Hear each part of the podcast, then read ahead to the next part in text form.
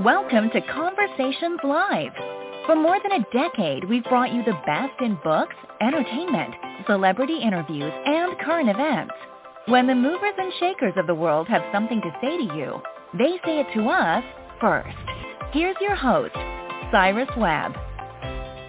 And welcome back, everyone, to Conversations Live. I'm your host, Cyrus Webb. Glad you all could join us once again. But for our radio audience tuning in at WYAD 94.1 FM and WYADonline.com, we're glad that you all could be with us. Also, tuning into our online affiliates around the world, we're glad that you all could be with us as well. One of the things we've tried to do over the past 20 years here on Conversations Live is to make sure that everyone knows that their voice matters, that they matter, and that what they have to say about their own story matters. Our next guest has been able to be able to chronicle this in an interesting way, especially when it comes to the juvenile justice system. We're excited to welcome Jeff Hobbs to our broadcast today. He is celebrating his brand new book.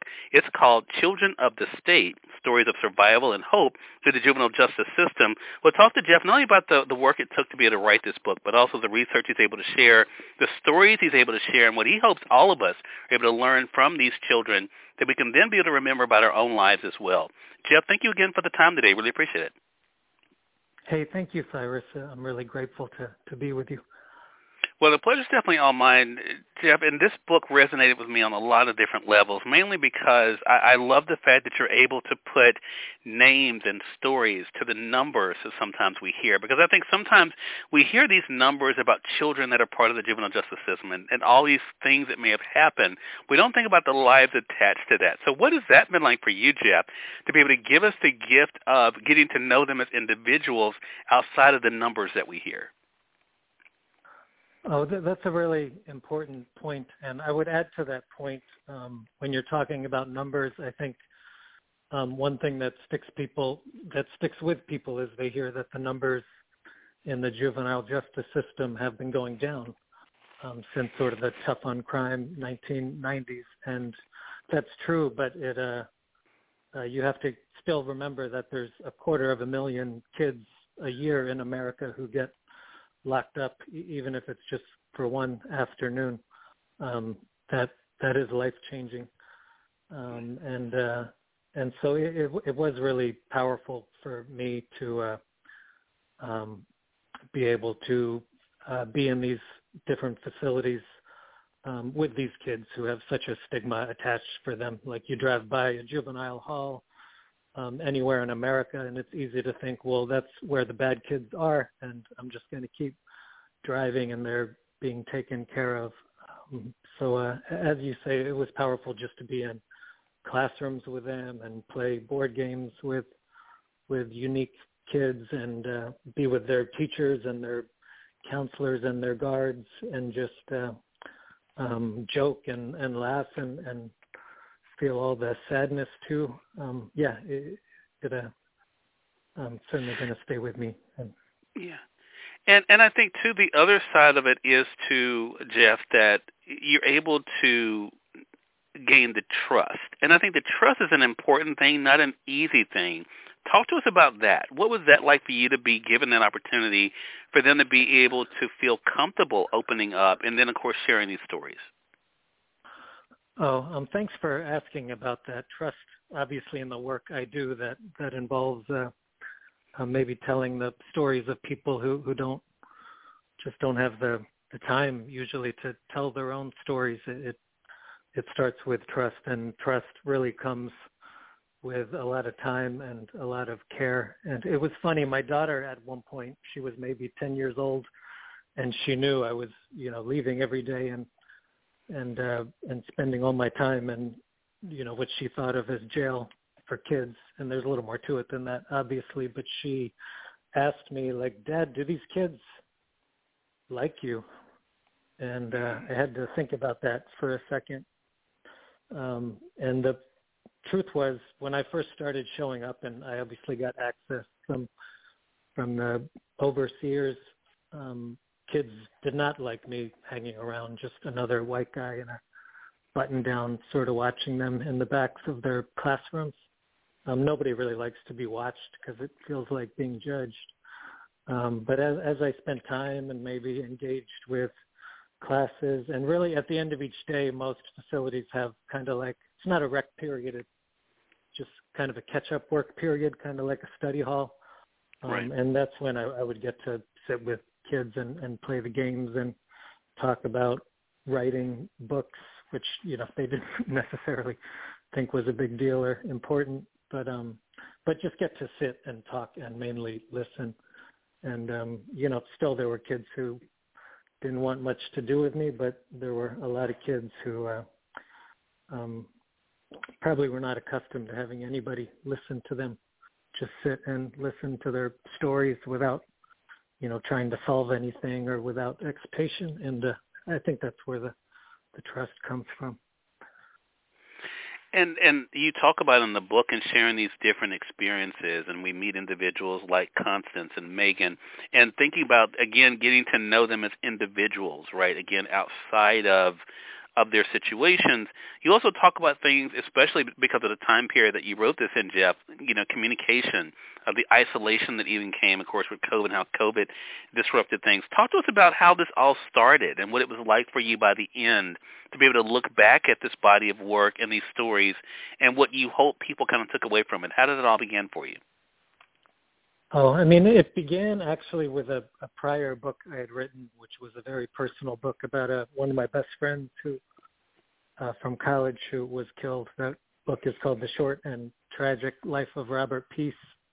Um, and I, a lot of, at the time, some years ago, a lot of teachers were just reaching out and, you know, seeing if I could visit their class and talk about this book. And, um, and actually, a lot of juvenile hall teachers were asking me, and I would just try to get there.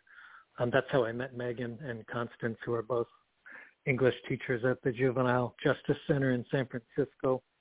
Um, and I was just finding that uh, the most profound conversations I was having were happening in juvenile halls. And I mean, I would see kids fight and kids argue and all of that, but I, I would also see kids just engaged and connecting with each other and, and sharing their own stories and, and aspiring for some kind of life after this sentence that they'd been given, um, often um, often for crimes that didn't really merit being locked up for. Um, so that, that's where it started, just the contrast between what you think a juvenile hall is and what the stories that are actually unfolding. Um, and um, that really stayed with as I met you know Josiah, whose story I told, who's a kid who who through his time in juvenile hall actually had the opportunity to graduate high school and even go to college, and um, um, Ian, who uh, uh, went to this intensive life skills program after juvenile hall um, and was trying to make his way. Um, and what what has stayed with me is just how absolutely hard it is for any of these kids once they've been locked up and and once they get that stigma put on them again often for for crimes that don't necessarily merit it um mainly the crime of being poor and not having representation um mm. just how absolutely hard it is to to get on with life at such a young age Jeff, the other thing is the subtitle of the book, and that is Stories of Survival and Hope. Let's talk about the hope, because this is work that you've devoted yourself to. I know as a journalist, you know, a, a lot of it, you know, is is trying to report, you know, what you've been able to experience. But it, it's very hard, I know, even as a reader, to be able to read this book and not feel a connection. But what is it that keeps you hopeful? Is it individuals like Constance and Megan and the work that they're doing? Is it individuals like those you saw who were not defined by, you know, those experiences? What is it that keeps you hopeful? Oh, um, that, that's important, and it's interesting. A, a lot of people have asked me about this word hope being in the title of the book because not not all the stories in the book do end hopefully um, right. and not all the perspectives in the book are very hopeful because th- this is a hard world and it's a sad world and uh, I've already said it, it's just hard for these young people and their teachers but I think of hope not necessarily like the American version of hope where everybody goes to college and uh, you know rides into the sunset. I think of hope in this context more as an orientation of the spirit, whereby um, you're in this dark passage, these young people who, who've uh, across the board had hard lives that started, the hardship started way before they were um, went before a judge. Um, but their ability to still, in this passage, support each other and find ways to make each other laugh and perform Shakespeare skits and play basketball and read books and meditate and cry together. And um, um, that just beauty of being a person and being strong that's that's where the hope is for me and for yourself then jeff um, when you came to the end of this particular story of course the work we know continues but when you finished Children of the State, what was your hope then for us as the reader? What did you hope that we took away from it and remembered about these individuals that you chronicle, but also just those that we may find out about in our own area?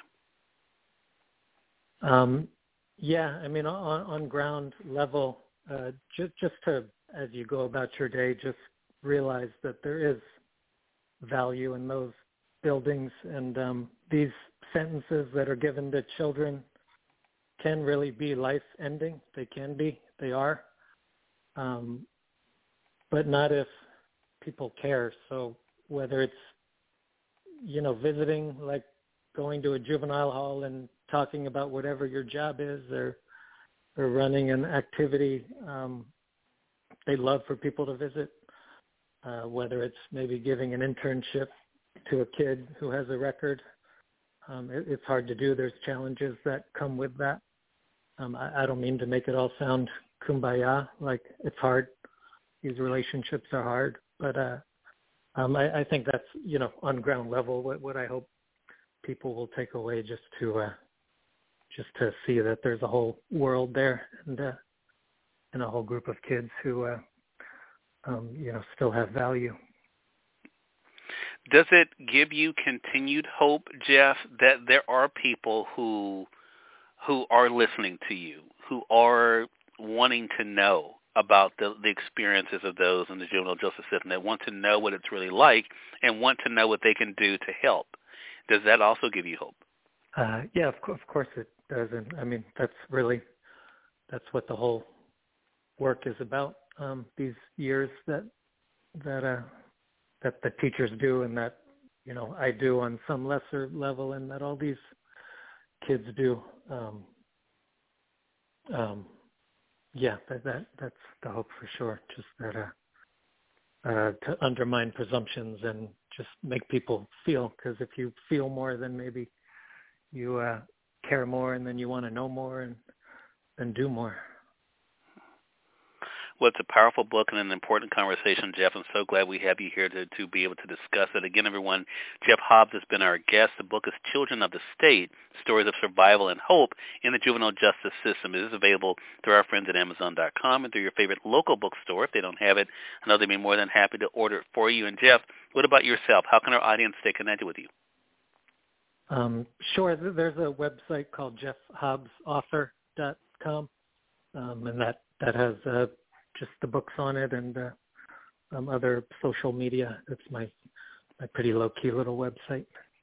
Um, thank you, Cyrus.